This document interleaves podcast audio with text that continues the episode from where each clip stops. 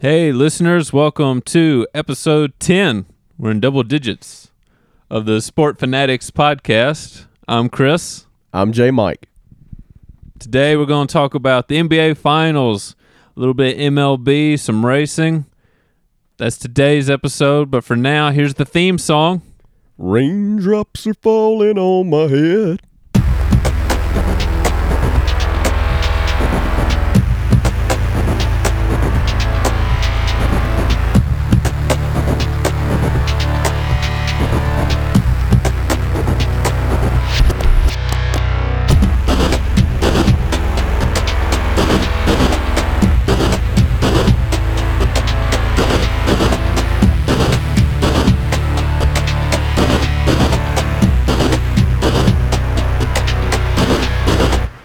Yeah, but inside scoop, it's actually raining here right now again.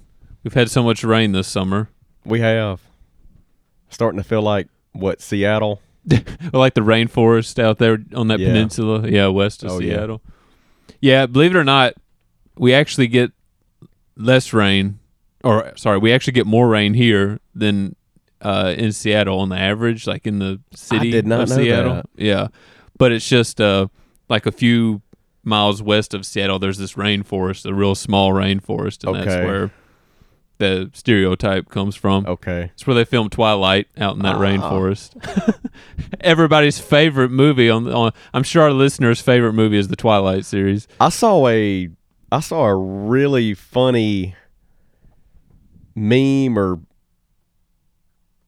what they call them uh, gifs or, Yeah. or, or or whatever where it's a picture and it goes how Twilight should have ended and it's got Robert Pattinson's vampire character and his his girlfriend who he ends up turning in, into a vampire. Oh, yeah. They ended up falling in love with each other. Uh-huh. And in the background you see Wesley Snipes' Blade character. And he's just he's just back there like, man, I'm fixing to the I'm fixing to, crossover, I'm fixing to gank him. the crossover everyone wanted. And I I looked at that and I just started busting out laughing. I said, "Yeah, that's exactly how it should have ended." Because I I went to unfortunately see a couple of those movies with my with my with my ex girlfriend, but at you know at the time, Yeah. and I absolutely hated ha- hated I that mean- series. But how Yeah, I can great see. would that have been? Blade comes down from nowhere and ganks them both, and everybody applauds and cheers that hates the Twilight series. yeah, the only the only way I saw them was the RiffTrax of them, so that was Okay. made it bearable. Yeah, But yeah, uh, yeah, I'm glad I didn't have to see them things in theaters. And oh, it was it was awful. too bad you couldn't call Wesley Snipes in. Yeah, But talking about sports, I guess we'll start with NBA with uh yeah. That that Let's dive right into it. the Chris. finals. Uh, Bucks they got that three two lead now, winning on the road, the first road win of the series so far, one twenty three to one nineteen. and a 16 point comeback victory for the Milwaukee Bucks over the Phoenix Suns. Yeah, how about that? The Phoenix started strong, and yeah, yeah. It it looked like that they were going to control the game for the most part, considering they. They I mean, they jumped out was kind of what we expected at first because we were talking about going back to Phoenix. Uh, yeah, they we- and they would be favored oh yeah, because every the home team in this series had won every game. Of course, prior to Game Five, and you knew that the Suns would be favored in that aspect, and plus they had just like the Bucks in this postseason have played so well at home, and they just jump out to that big lead, and Milwaukee calls timeout, starts to regroup, starts to come up with a different game plan. And I'll tell you what, Chris, it sure did work because for pretty much the whole second half, Milwaukee had the lead. And there were only a few instances late in the fourth quarter where Phoenix had cut it to uh, yeah, three, Yeah, it was close. And the only reason why two, and then one. and the only reason it got that close was because of the poor free throw shooting from Giannis. which credit the the rest of the players out on the floor for for getting the rebound off of his missed free Yeah. throws, which was absolutely crucial to how the Suns lost this game five. Yeah, all they they all they needed was to get some of them rebounds. It was like, I mean, they weren't doing this. Obviously, it was almost like Milwaukee was doing that thing where you purposefully miss the Yeah, free at- throw at, to at get the, the, end, rebound towards the end of yeah. the game. Yeah, They just kept doing that over and over. Uh, it's what it felt like. But it, obviously it was working for Milwaukee because Phoenix couldn't snag the the rebound off of the missed free throws. When at that point of the game, when it, when you're in that situation, having possession and taking off time is more valuable than anything. yes. So it worked out. it, especially in a game where you're up by only three, two, or one point, Right. which which that was pretty much the sequence yeah, one possession. there towards the uh, the end of that game five. But and another great performance by that trio of yes, Giannis minus the free throw shooting, Middleton and Holiday. yes, and we've we have talked about it on numerous occasions. If that three headed monster is on, that Phoenix would have to shoot at a very, very, very good percentage, which they were able to do, but they're still not able to secure rebounds off of missed free throws or missed shots in general, turning the basketball over. How about the Jrue Holiday Oh forced turnover on, on Devin Booker as he was trapped yeah, yeah. Well, that down only one point? well that defense you you talked about it. That defense coming in strong for the Bucks. And they've done it in back to back games now. Yeah. Which have secured them two wins to tie and take the lead in this series all of a sudden. And like we said on the previous show, defense wins you championships and the Bucks with two big time stops, big time defensive plays that helped them to two big wins in this series. None bigger than Game Five, giving giving them a three to two series lead with a chance to win it all back on their home court, where they are now nine and one overall this postseason. Yeah, and that that's huge for them. It really puts Phoenix on on their heels. They're It's- back against the wall It- right now. it is a must win, as we all know. Well, and Phoenix has just got to. They need somebody other than Booker, because I mean Booker still had a great game, Yeah, but not not getting help. yeah, they just didn't have the To- strong to- trio like Yeah, like Bucks. like Milwaukee, yeah, exactly. And I, I'll say it again. To keep up with those three when they're playing at a high level, you have you have got to have somebody compliment you on the Suns to to stay in it. And because they shot at at, at a decent percentage in game five, they were able to stay in that ball game. Just imagine if they weren't shooting the basketball well. yeah. Bl- We're looking at another blowout. Mm-hmm. But I've said that if all three are on the same page, they are winning the championship. And that's exactly what they have done. And they've got a great opportunity tonight to win it all. Oh, yeah, for sure. To it's it leans heavily in favor of Milwaukee. No doubt like you said, they've they've been so good at home, And this series, home for the most part, has been an advantage for both teams until Game five. until game five. And also, it's just all the momentum right now is with the Bucks. All the tangibles that you want going into a clinching game is on the side of Milwaukee right now. It's going to take some real, just an incredible effort and turnaround from Phoenix. No doubt. And I'm looking right here at Chris Paul's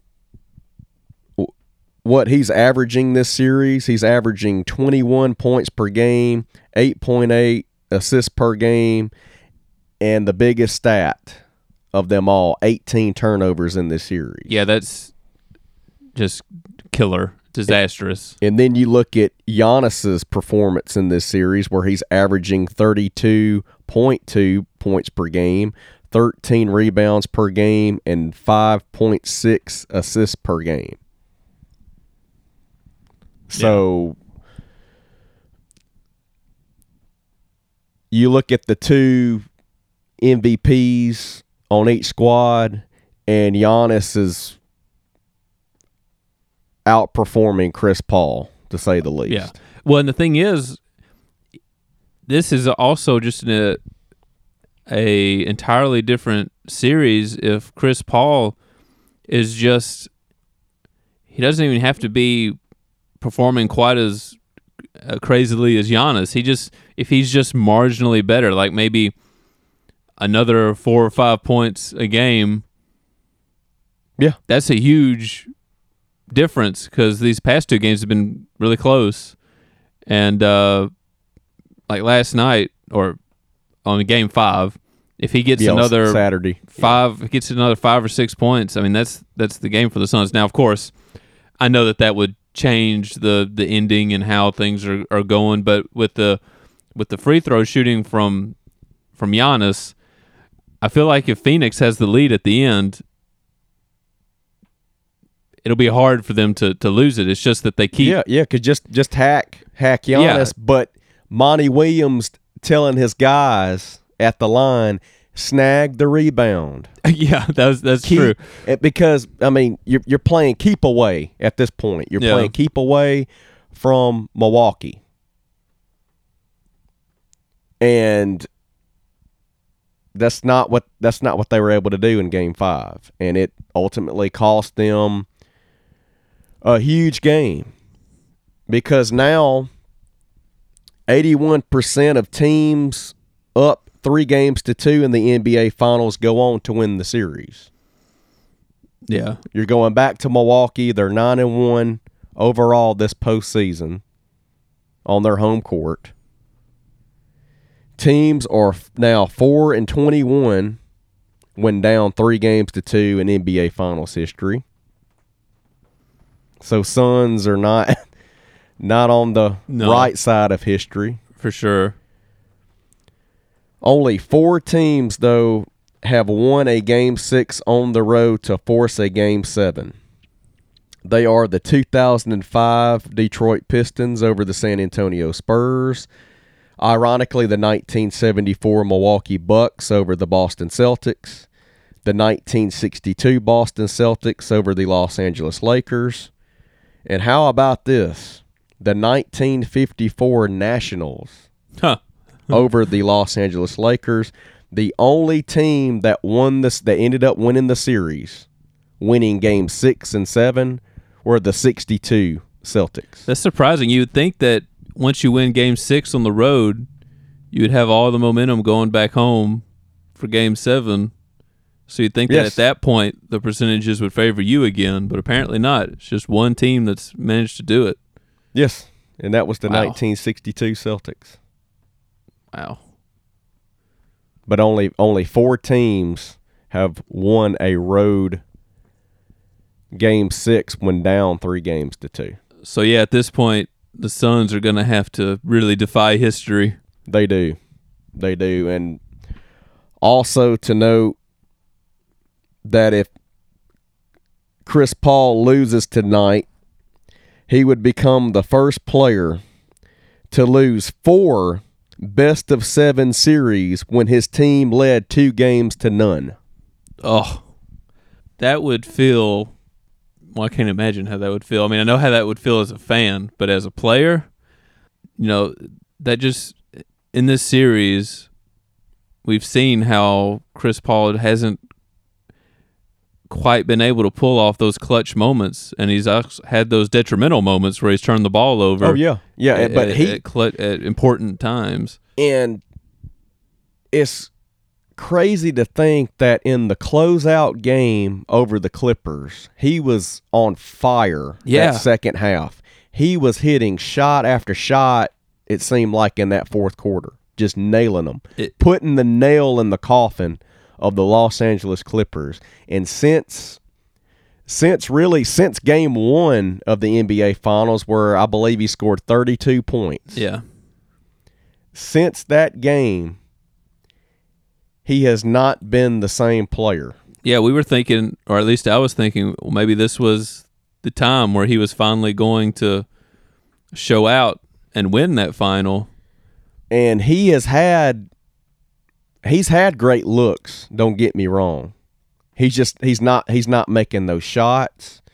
Also credit Mike Budenholzer's game plan on him defensively. Yeah. He he and Booker. That's true.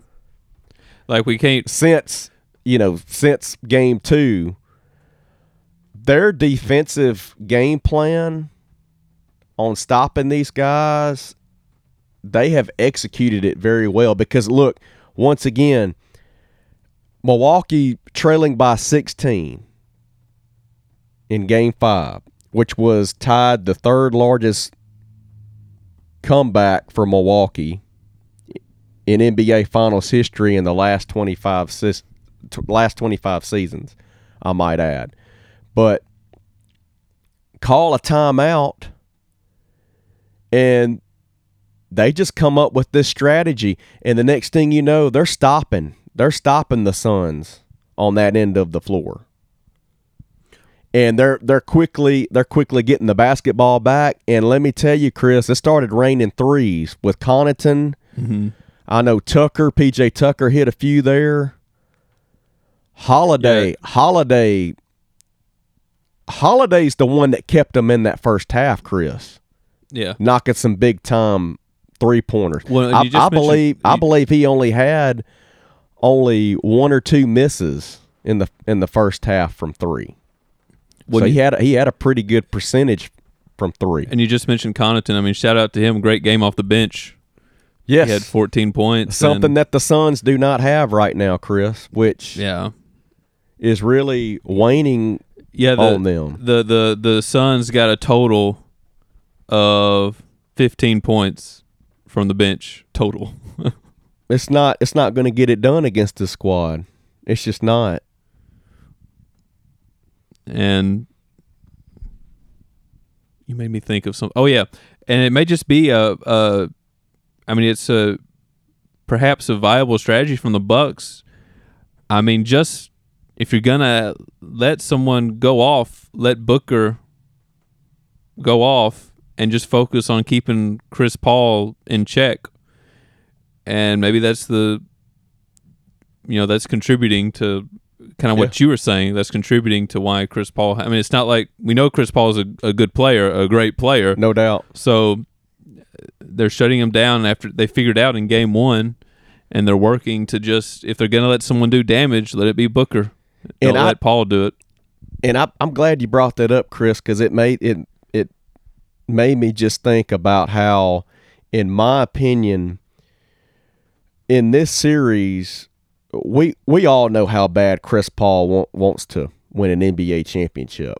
But it seems like he's trying too much. He's been trying too much in this series. He's been pressing. Tonight in tonight's game, for this Suns team to win tonight to force a game seven and bring it back to Phoenix, Arizona. Chris Paul has got to be that floor general. And we talked about just just a few moments ago about playing keep away. Mm-hmm. He needs to do that on the time of possession. Control the time of possession over Milwaukee because we've we've all seen what they've done in three straight games offensively. They've they they have clicked and they have been cohesive. So it's time, Chris Paul, to get back to being being the floor general, being the facilitator, but letting the clock letting the clock go down. But make sure when that clock is you know starting to count down from from 10 on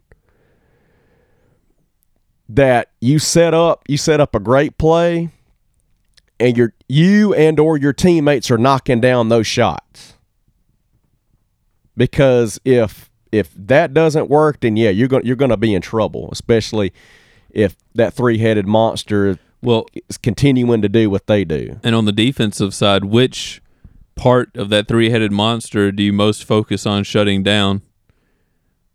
It's got to be Giannis inside. Mm-hmm. Double team him, mm-hmm. make Middleton, Holiday, Connaughton, Tucker, make those guys shoot the basketball and and hope and pray that they miss a good majority of the time. But you like I just touched on, Giannis averaging 32.2 points per game in this series. Right.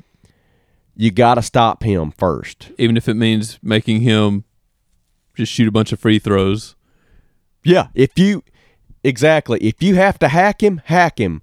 But I'm sure Monty Williams the past couple of days has honed in on telling his guys, "Hey, look, we have we have got to snag the rebounds when he misses his free throw shots. We have got to." Well, and that and that's uh, similarly that's something the Suns have got to because fix. because then the buck the bucks use the same keep away strategy all of a sudden from Yeah. the sun and and melt the clock down and then guys that have been you know guys that knocked the shots down for him in game five middleton holiday connaughton end up getting a clutch shot and then you're you're like oh shucks oh well Yeah. well, yeah, and that's why what the, can we do the Suns have to fix that. You can't be losing that many rebounds when you're the when the other team is shooting free throws. And the only time the Bucks lost a home game in this series was to the Atlanta Hawks. You want to know why? Because they shot they shot at a high level and they were scrappy and just stayed with them. That's and I, I'm not trying to compare the Hawks to the Suns, but the Suns have got to have that same mentality tonight.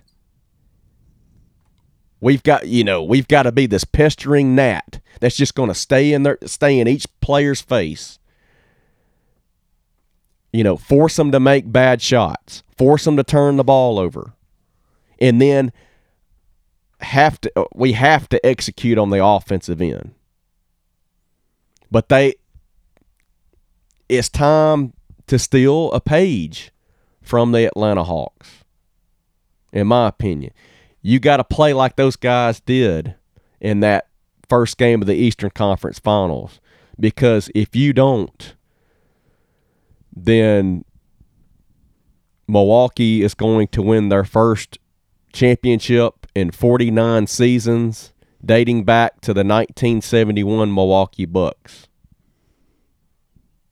So that would be their first championship since then. yeah, and again, got to be feeling pretty good about their chances. Uh, Suns, it's just tough because they're going to have to pull off that amazing game, like you said, where they they shoot just incredibly well and. I guess the good news for them is they don't really have to do that twice. They really just need to focus on trying to get this back home and then just Yes. playing their game at Which that they point. they played outstanding.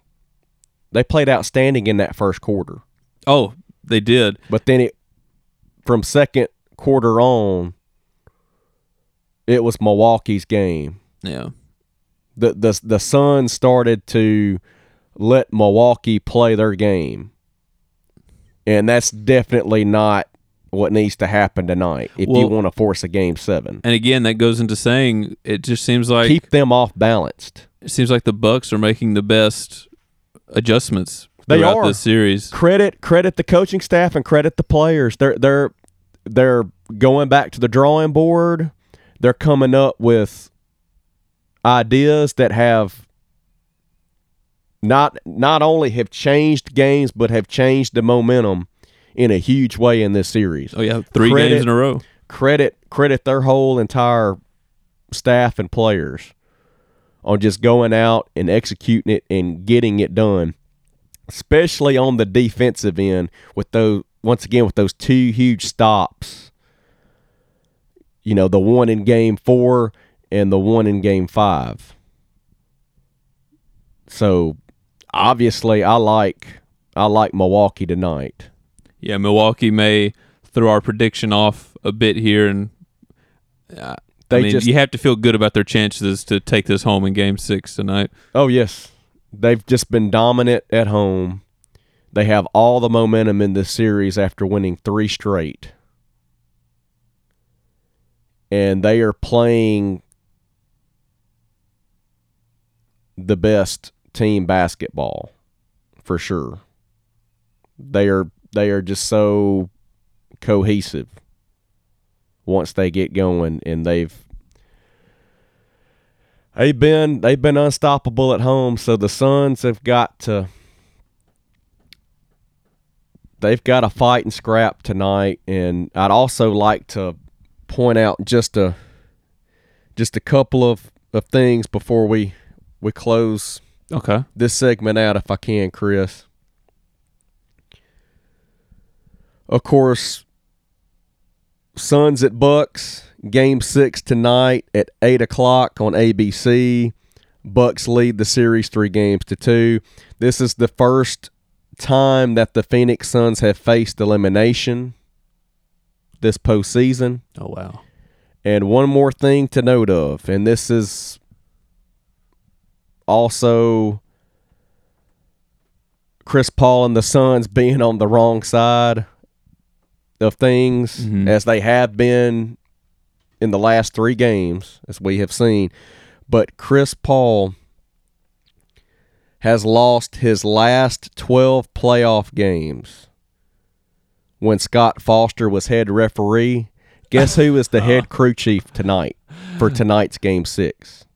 I'm guessing the person Chris Paul doesn't want. Scott Foster. Oh.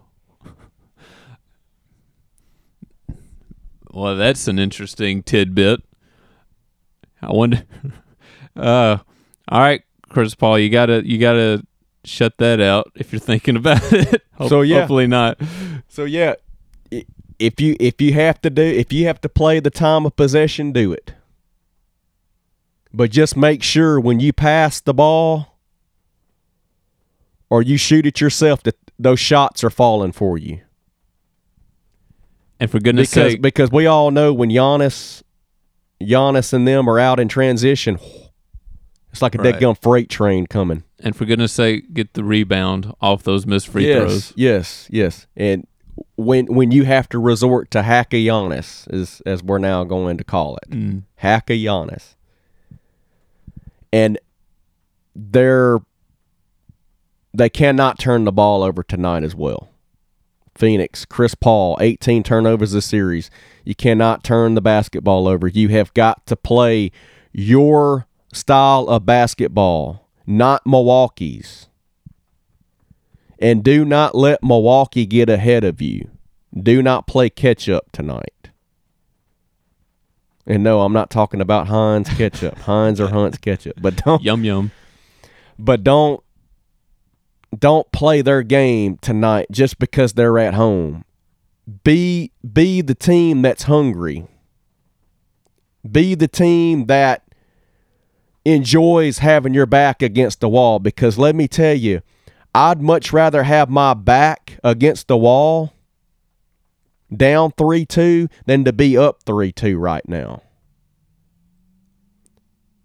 I want to go into Milwaukee with something to prove and saying we're not done yet. Mm. Well, and the tough part for the Suns is they haven't had to do that yet. So we're gonna find E- out for the first time exactly. this postseason. First time this postseason, if they have what it takes to go into Milwaukee, beat them, and force a game seven, we shall see. All right, well, moving on to a story that's not quite as fun. Well, honestly, two stories that aren't quite as fun, but I guess one more humorous than the other. The first one, the more serious one, that shooting that happened outside the Nationals Park uh, was the night of the 17th, so a few nights ago. Yeah, Saturday night. Yeah. Uh, Dur- during the NBA Finals Game Six. Yeah, so there, I might there, add. there was a lot going on. So I'm just I just see on Twitter, uh, you know, trending that something had happened. So there was a lot of confusion, of course. Yeah. those first few hours. Yeah, for me, I was watching the game.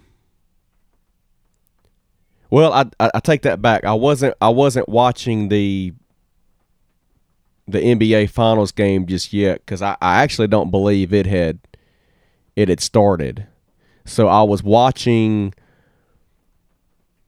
I was watching Red Sox Yankees on Fox. Oh, okay. Where as we all have seen today, as we're filming this on a Tuesday afternoon where it has rained constantly. It rained constantly during that game Mm-hmm. That night. And I remember they quickly cut to a game break, as they call it, on Fox. And they also do it on NFL Sundays. They'll say, well, a quick game break here, and they'll go into another game where somebody had just scored. But they did a game break. And that's when Kevin Burkhardt of Fox Sports said that game between the Nationals and the Padres had been postponed due to gunfire outside of Nationals Park, and then a sight that a sight that I did not want to see. You see fans fleeing from from the outfield Oh, yeah. gates, just just fleeing. You know, ducking their heads, trying to trying to keep moving, but to be in a safe position to do so well, and it reminds you of the a footage. sight a sight that I I hated and did not want to see. Oh, of course. I mean, it makes you think of the footage of people running during the Vegas shooting. Yeah. when people were Gosh. running away. Uh, and uh, I mean that that was the confusion at first is since it was just right outside the stadium, you don't know if that's in the park or not. You when don't- you're, when you're in when there's so much noise already in a don't. ballpark. And I I remembered watching another video where and what's crazy is the Nationals had just gotten out of the the the top part of that inning. So they were fixing to come to bat and you see the catcher and the pitcher start to hear the gunfire and they immediately turned around and looked towards the outfield area. That shows shows how loud it was because Yeah. you know everybody in the stadium heard it. It, what what was it reported that four people were shot? Uh, yeah, I think there were. I think that originally that was the report. I think Okay. later it was said that there were actually only three injuries. Okay. uh, and they were all people who like showed up to the hospital later that were in the cars. I think where the between the where the shooting happened. Okay. be- between those two Okay. cars outside the stadium. So I mean, thankfully, I mean, double check real quick. I don't think any.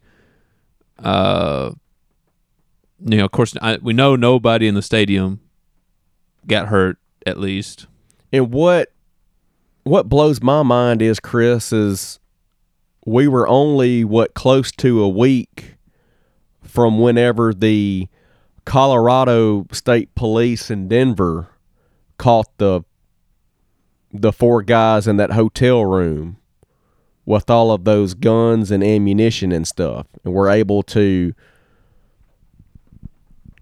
to stop a mass shooting either before or during the All Star game. right? Like we had just dodged And An then, actual- and then you just fast forward some days later, and then this happens, unfortunately, in Washington, D.C., where we've already seen a number of chaos happen at. Yeah, some events have gone down. And I mean, if any of those fans had seen that report, it was probably in the back of their mind as soon as they heard the noise. The- oh yeah. You know, what, oh yeah. Because another another footage, I guess I could say, showed where Nationals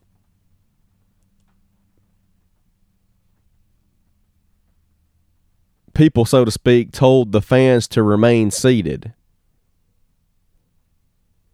while while they they quickly start to resolve the the issue.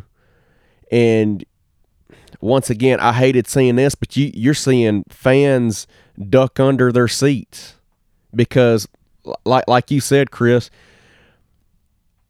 at that point you don't know where the gunfire is coming from now Right. I, I I I just touched on the two players immediately looking towards center field but still you just know it's in that general area Yeah. somewhere. but, Well, you, but you have you have no idea really, and so that's when the chaos and the panic ensues, and just it, it- it's just it's just a sight. It's just a sight that I did not want to see, and I absolutely hated it. And then there was another footage that showed concession stand area. You know, tables, all of that good stuff, and fan uh, fans are fleeing, knocking over the tables, and or hiding under the tables yeah. because they they have no idea just, what to do. They're yeah, just they're they're, they're just trying they're just trying to to get the safety in the best way that they possibly can. Yeah. Well, and, and one quick correction I want to make. Uh, so yeah, three people were injured. Two of them were in one of the cars, and they like walked to the hospital later. Wow. Uh, and of course they're being questioned and everything. yeah. Uh, the third one was a woman who was attending the game and was struck while she was outside the stadium. So I don't know. okay. I'm guessing she must have already been like outside the stadium when it happened, obviously. So it's not like she was running away and then got struck, I I would assume. But uh, her injuries aren't considered life threatening. So Thank the Lord. all in all, got out of this pretty lucky. It was just, of course, terrifying for the people Yes. who were there. Yes, and it, it's it's just so unfortunate now to where if you're thinking about going to a sporting event, you're questioning whether to do so out of safety precautions, Well, and you know, it, whether it's COVID related or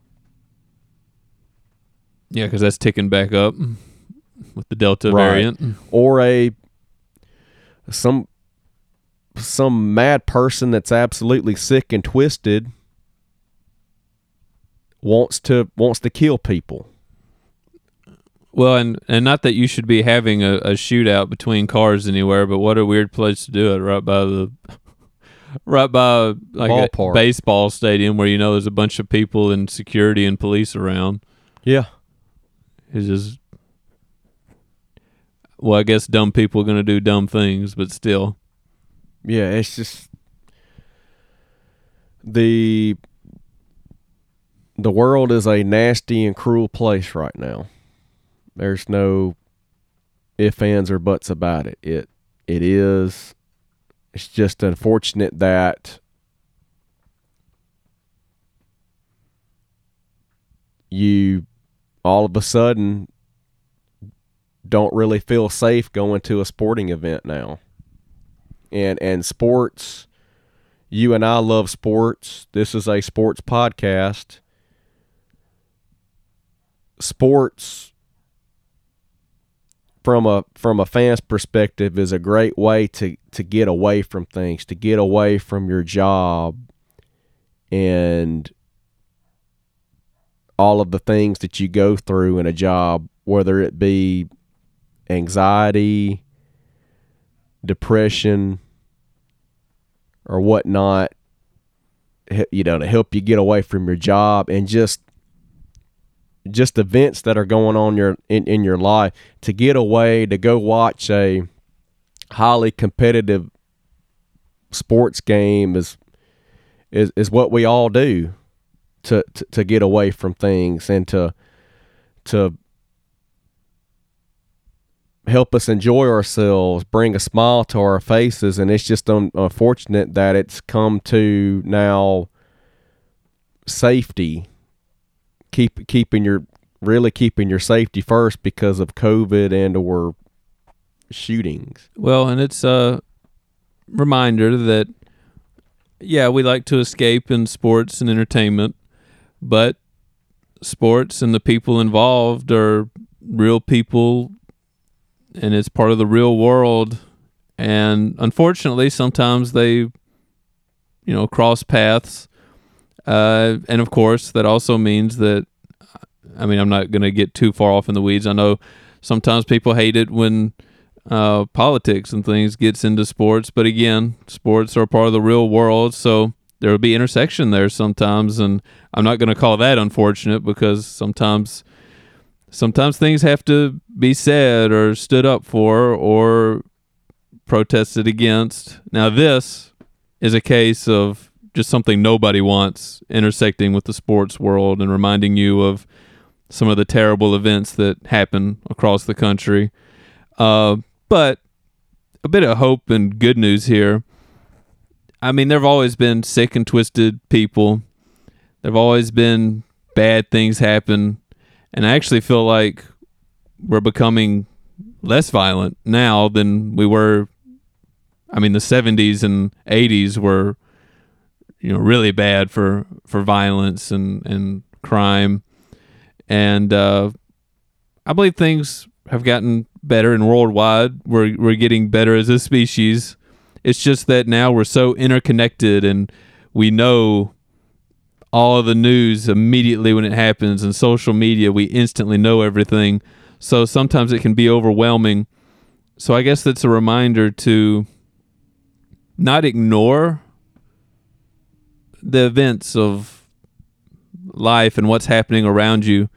So you know we need to do everything we can to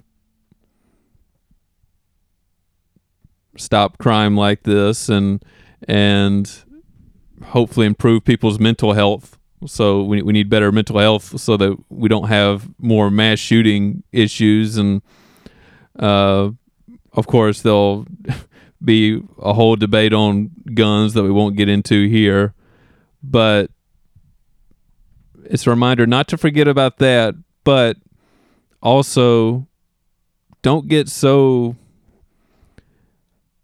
I guess deep into it that like into social media, like your Facebook feed and all this that you're driving yourself crazy. You still need that those outlets like movies and and games and yes, sports. Yeah, to, keep you entertained. Yeah, to just to keep your mind keep your mind off of off of that mess. Exactly. You you've got to give yourself a break every now and then. So you do. So the good news is yes, sports are still a way for you to uh, get a break from that.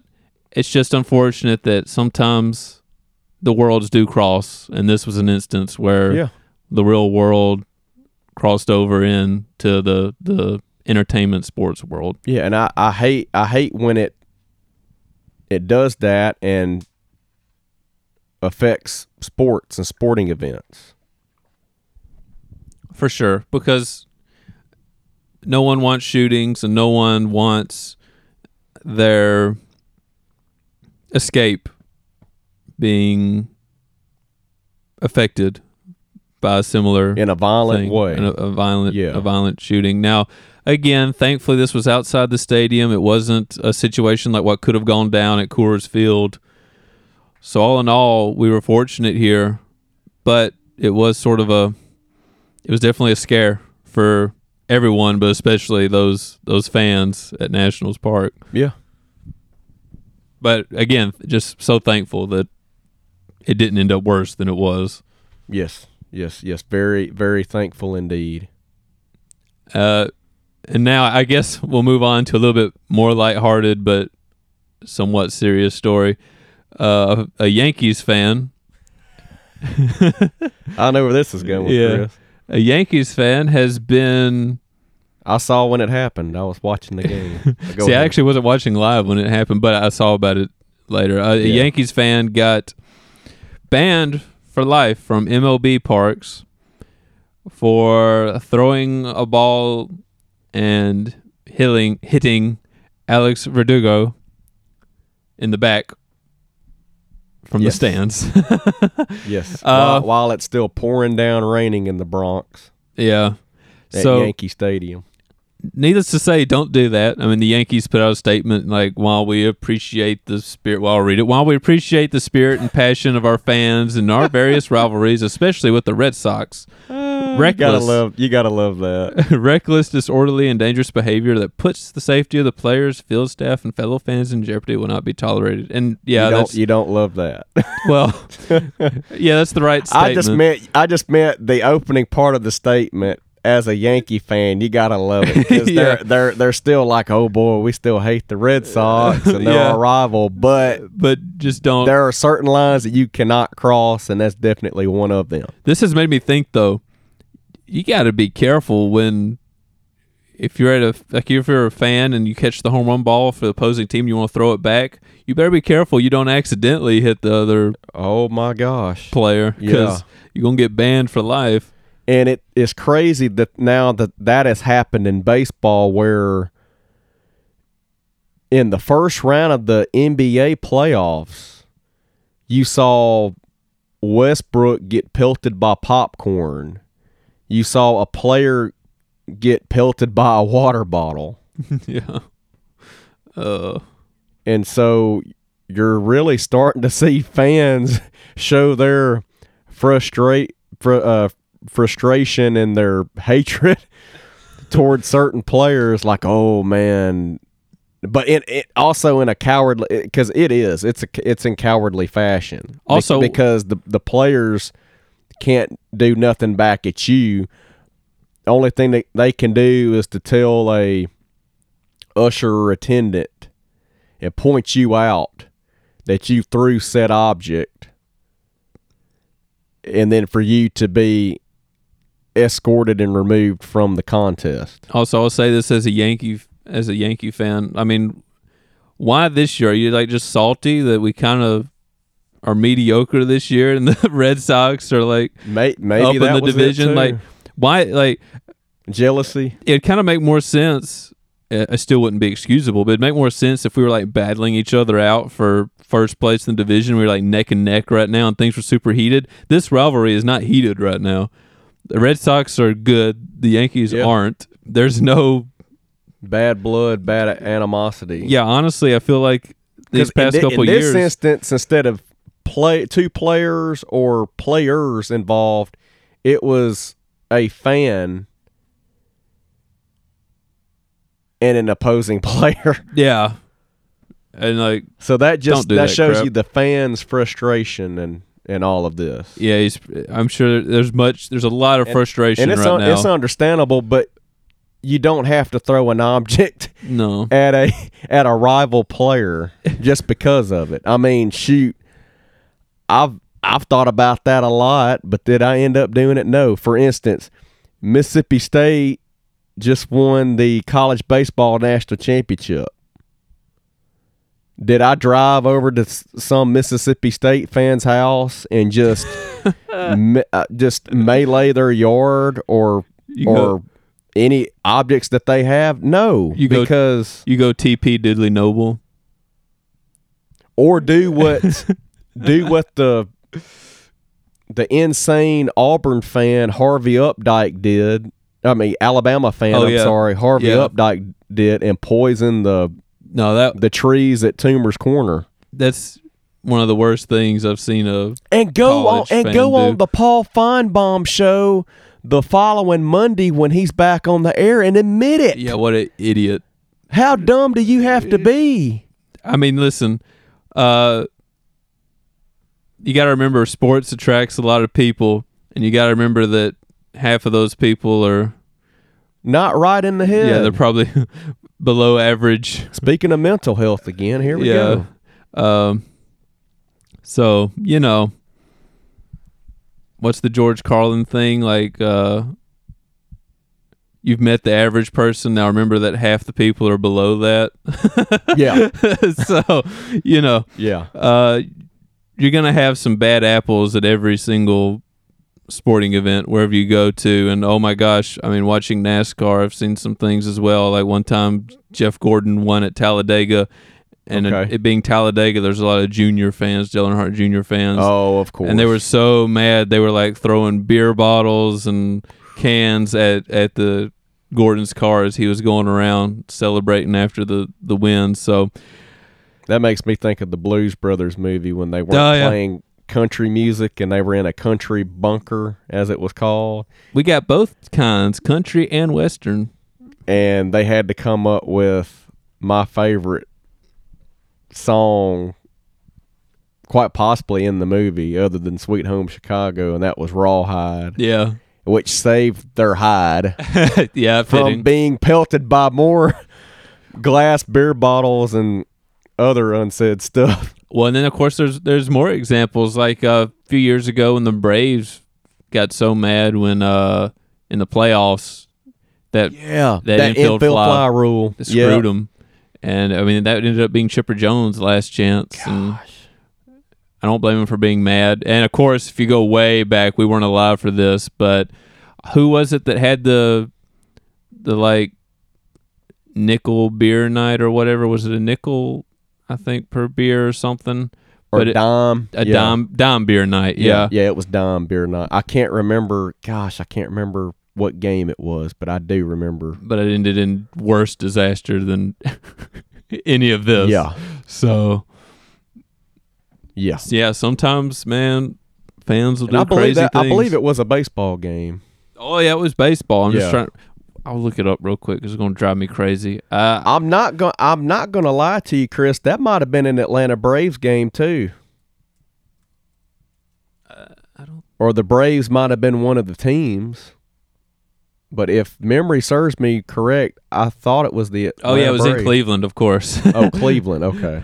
Well, never mind. I'd say of course because back in that time, I mean, tensions were high in Cleveland. Uh, they were having you know economic.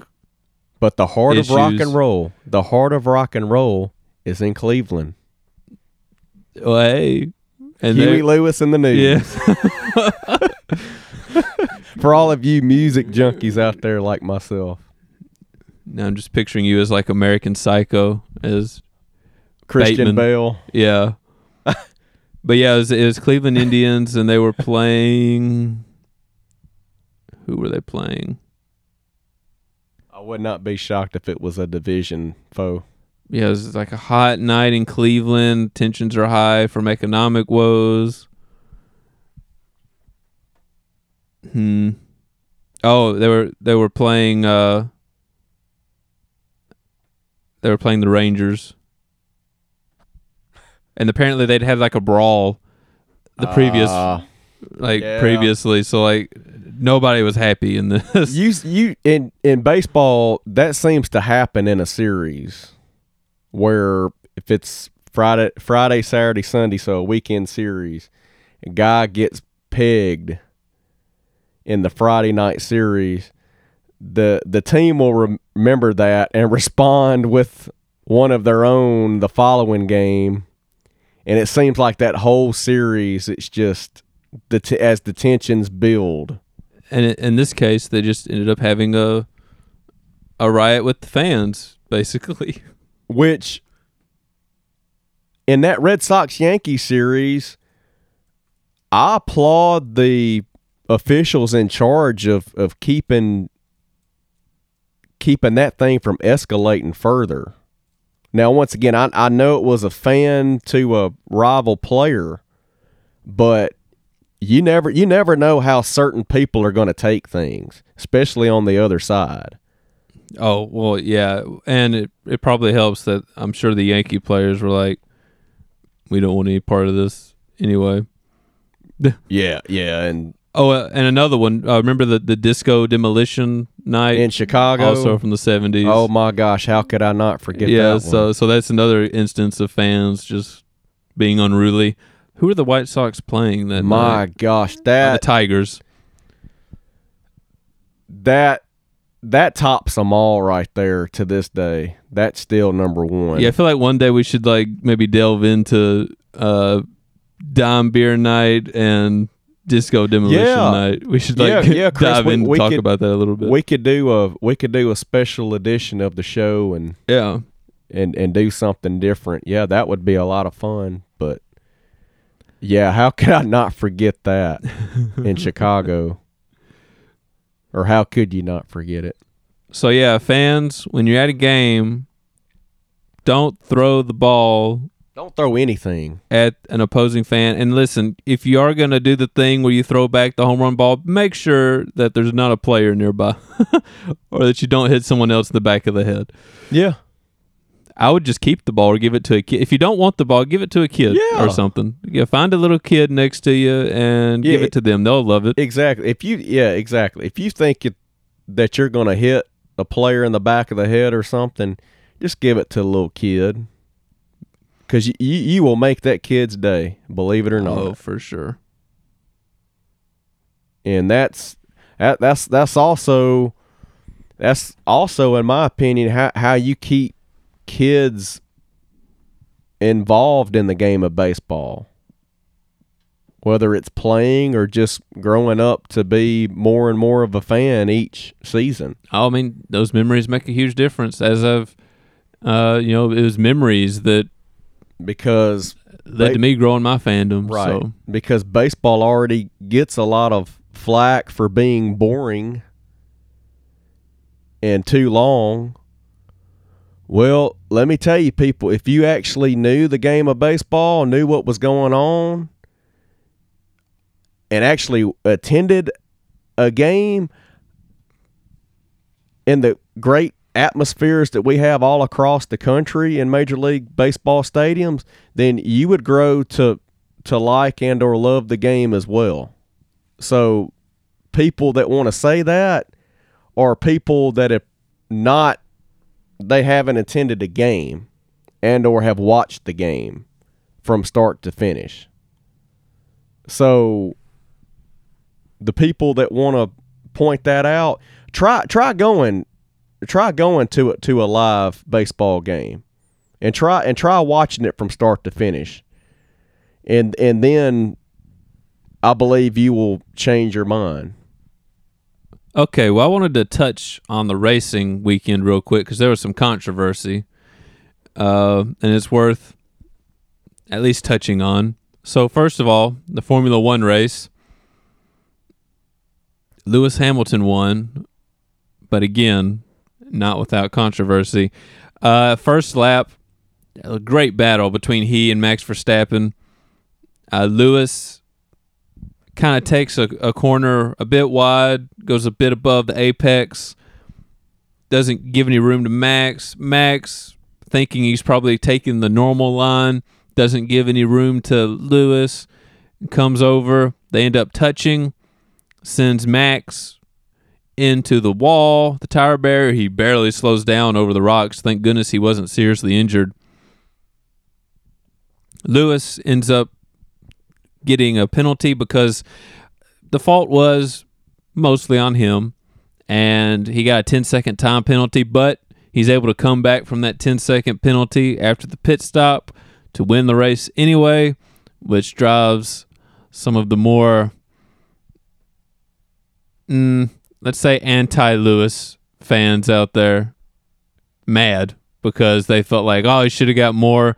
There were some people out there saying that like Lewis Hamilton should have been like taken out of the race or suspended or something, which is just crazy to me, especially someone who watches NASCAR and I'm used to some contact happening all the time.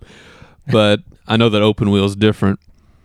Uh, however, even more, I think, of a problem after the race. I mean, Lewis Hamilton is the one black driver, and of course, Yeah. there was some real bad comments on social media that were Oh, going around gosh. after that happened.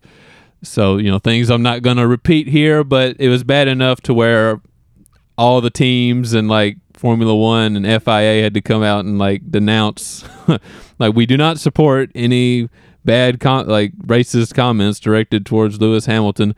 So, I guess this kind of goes to the previous statement. Fans, don't be crazy. Like, he got his penalty from the FIA.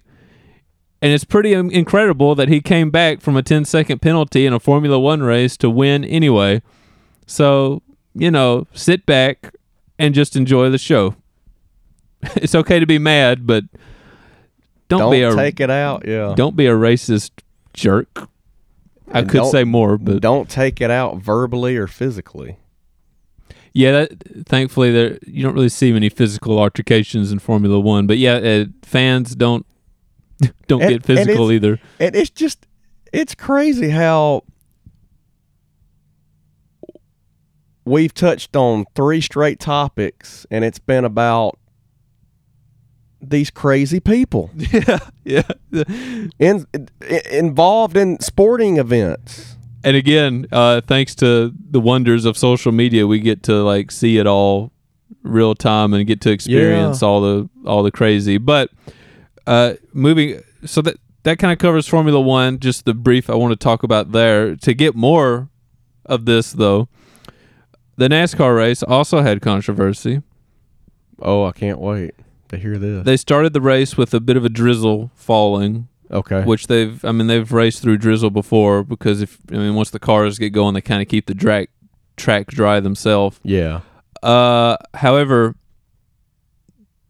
the some of the drivers did voice concerns. Now I was listening to the Suarez radio and I just heard him mention a little they call them weepers where some water comes out from under the track and but he he was good to go. He wasn't saying that they shouldn't start, but some drivers were saying they shouldn't start the race. They started anyway, and they do have people positioned around the track to report if it's raining too heavy. But as soon as they start, each lap it progressively picked up a little heavier, a little heavier. Uh, shortly thereafter, it got heavy enough to where you see the cars go into turn one, and they kind of got loose a little bit. Some of them, because the track was getting too wet. And by the next lap, we had four or five cars wreck, including the leader, Kyle Busch, backed it into the wall because he just lost control over the rainwater. And he was out of the race. Uh, two other Joe Gibbs cars, Truex and Hamlin, they got some damage, but were able to keep going. PR nightmare for NASCAR. They ended up giving an excuse about how oh, it was just drizzling and we didn't know. But of course, a lot of fans weren't hearing it, and we're all up in arms on social media.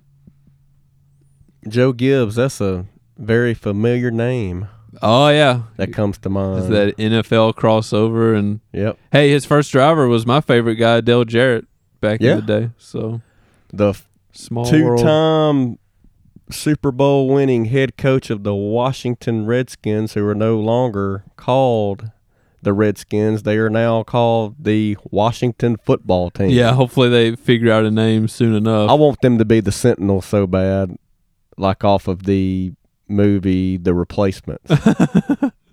but I, I, I got I a feeling it's not it. going to happen. Uh, who would have ever thought though that Joe Gibbs would have more championships Yeah, in NASCAR than in yeah. I, Football. I, I never would have thought that. How about that?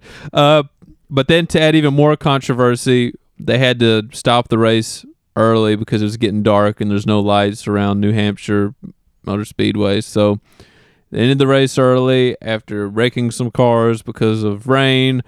And Once again, rain. yeah, I guess one good story out of this Eric Almirola won the race, which was a huge surprise. He's had a terrible year and he just came out of nowhere to win this race. So he'll be in the playoffs All right. which will probably mean like a first round exit, but we'll see. Maybe he'll so you're prove me wrong. me there's a chance. yeah, I mean, that's literally just having a terrible year. Uh, thankfully, no racist stuff going on in the the comments here. Just people saying that like NASCAR is the worst officiating body in racing.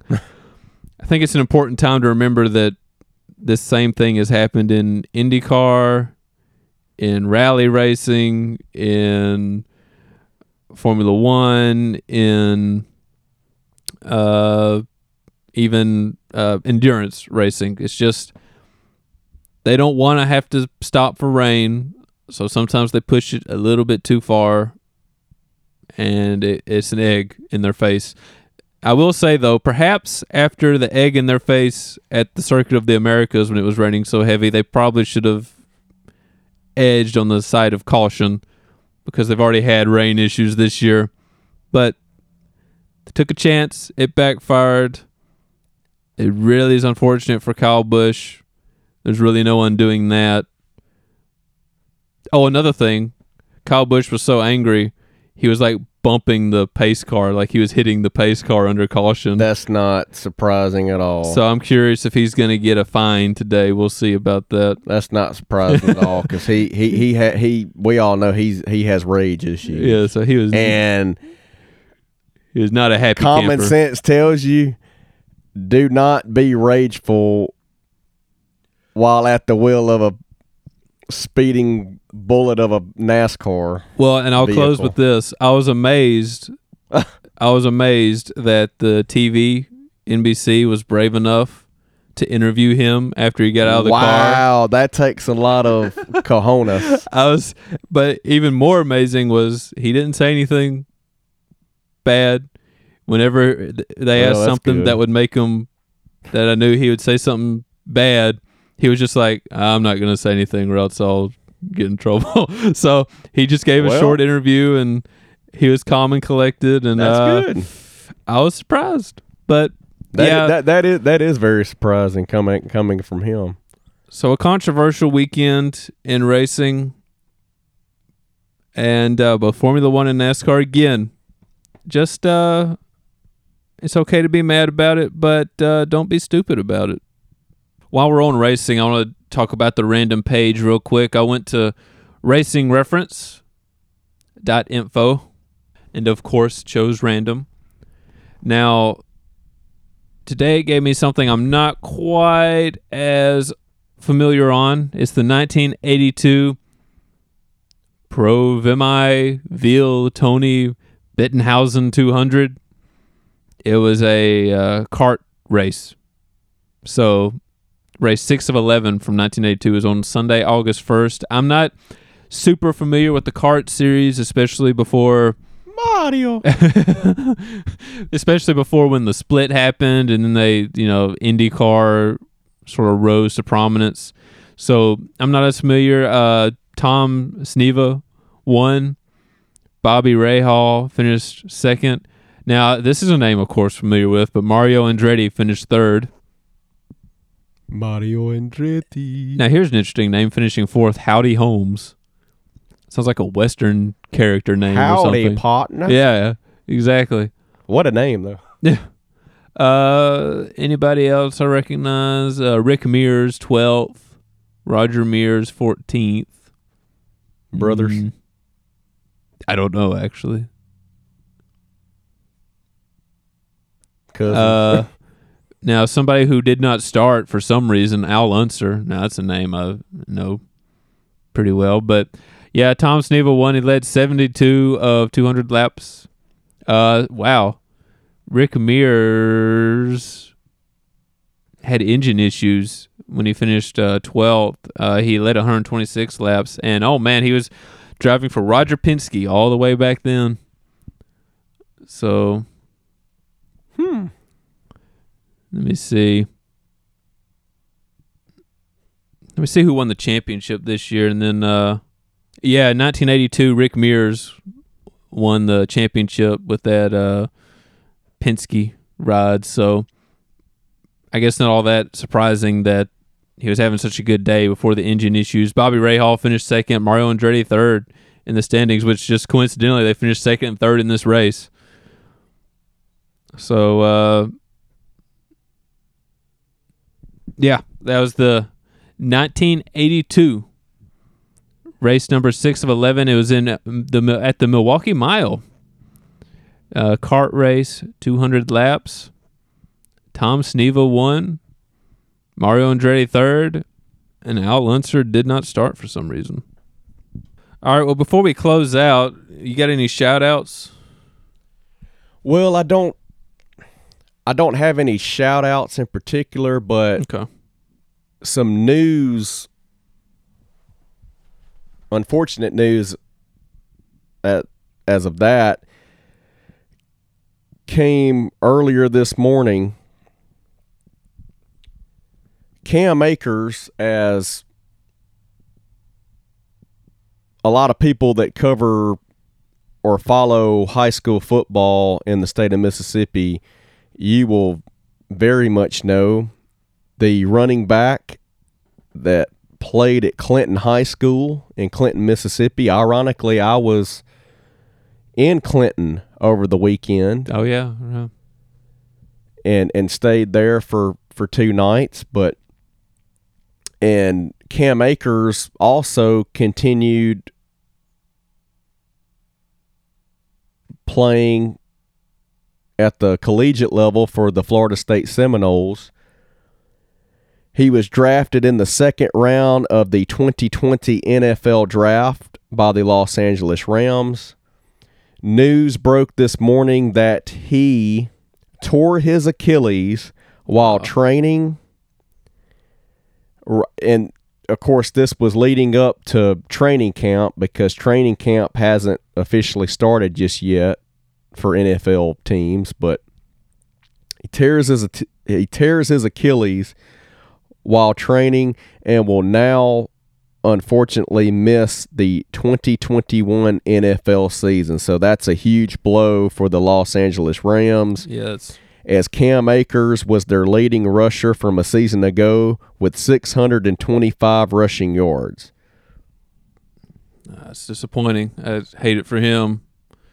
The Los Angeles Rams will now have to rely heavily on a another Mississippian. How ironic. Yeah. in Darrell Henderson, who played running back at South Panola High School in Batesville, Mississippi.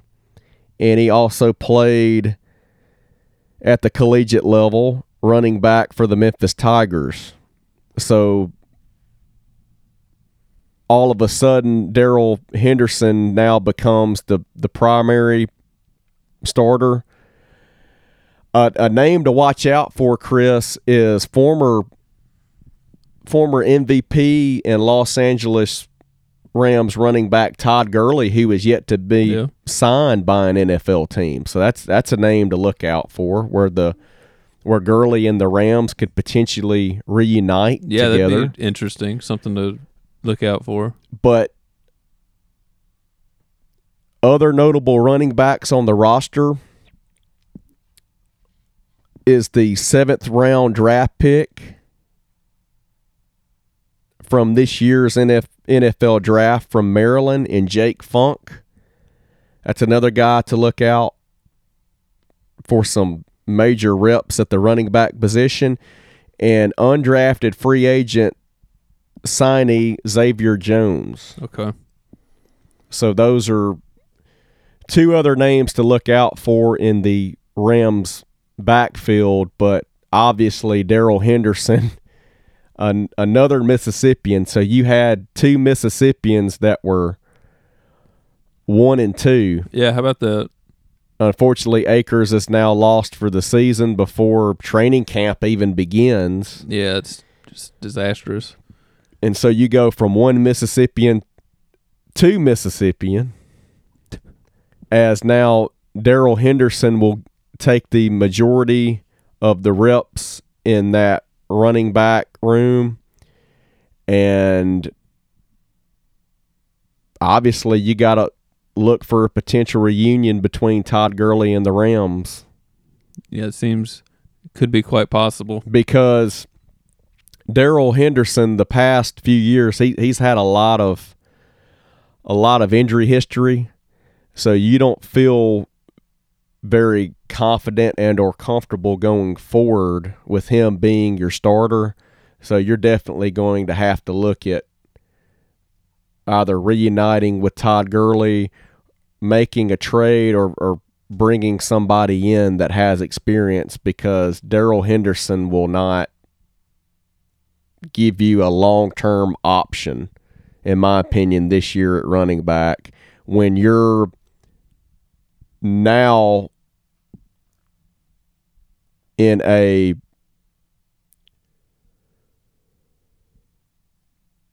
you know win or bust type of a season and or seasons to follow after you just acquired Matthew Stafford from the Detroit Lions Right. to become your your new starting quarterback, you're definitely in a win now mode. So you obviously have got to have pieces in place after acquiring Matthew Stafford to to really help you this season in a very tough division, I might add. The NFC West is no joke, no laughing matter. That division is arguably one of, if not the toughest division in all of football. And so you're definitely going to need a reliable back to hand the ball off. So this obviously was a huge blow today for the Los Angeles Rams.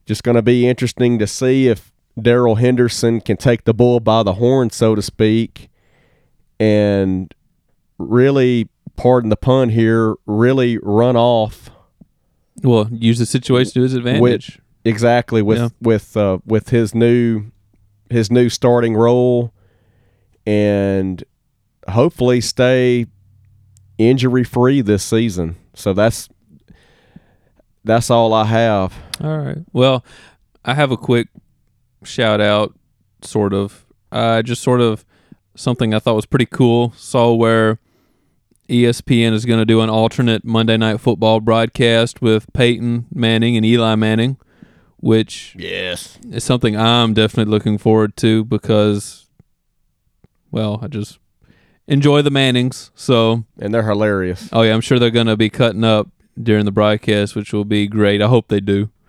And I see where they they haven't announced uh like a host yet. I guess to sort of be the the guiding force. It'd be kind of funny if they had to just make it Cooper. Because I know he does entertainment stuff. He's on Right. TV a lot. So you know what? Just make it Cooper. Make it Cooper, Peyton, and Eli. That would be a hilarious broadcast, and maybe you know some throw some insight in as well. All right. Well, thank y'all for listening to this version, this episode of the Sport Fanatics Podcast, episode 10, July 20th, 2021.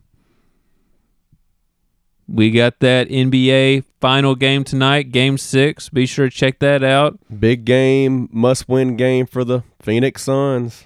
For sure. They want to keep their season alive. yeah, they, they, they've got to do it tonight. So, and y- and you've got to do it at a at a place where this Milwaukee Bucks team has only lost one basketball game, and that was when, in in the Eastern Conference Finals. Just game one, though, when Atlanta had an incredible game. right So- in a in a three point defeat to the Atlanta Hawks. And uh, you can follow us at Sport Fanatics on Twitter. Follow us, follow us. You can follow me at Christopheles11, Chris Topholes11 on Twitter. And where can they find you, J Mike? Well, you can follow me on Instagram and Twitter. I have the same handle on both accounts, and it is at J underscore Mike Check. And please feel free to add me as a friend on Facebook. I'd love to interact with you, whatever you'd like to talk about, sports related, and please let it be sports related. I I hate politics. I do like I, I do not like politics and sports whatsoever. But please please let it be sports related since we're we have this sports Uh, Sport Podcast. show here, yeah, sports podcast, and and please let it be pertaining to sports.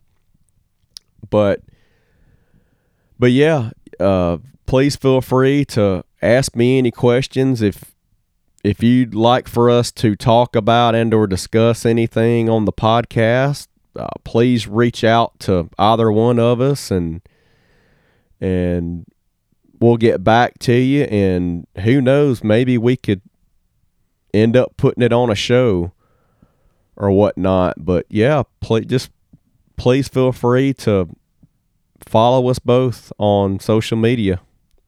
Yeah, and thank y'all for listening to this episode and episode 10 we've got we've got already 10 in the in the books. Yeah, we're we're getting in the double digits now. So thank you guys so much for listening to the podcast we we appreciate it as always yeah, and y'all have a good week. and we shall see you and talk to you again on friday Adios.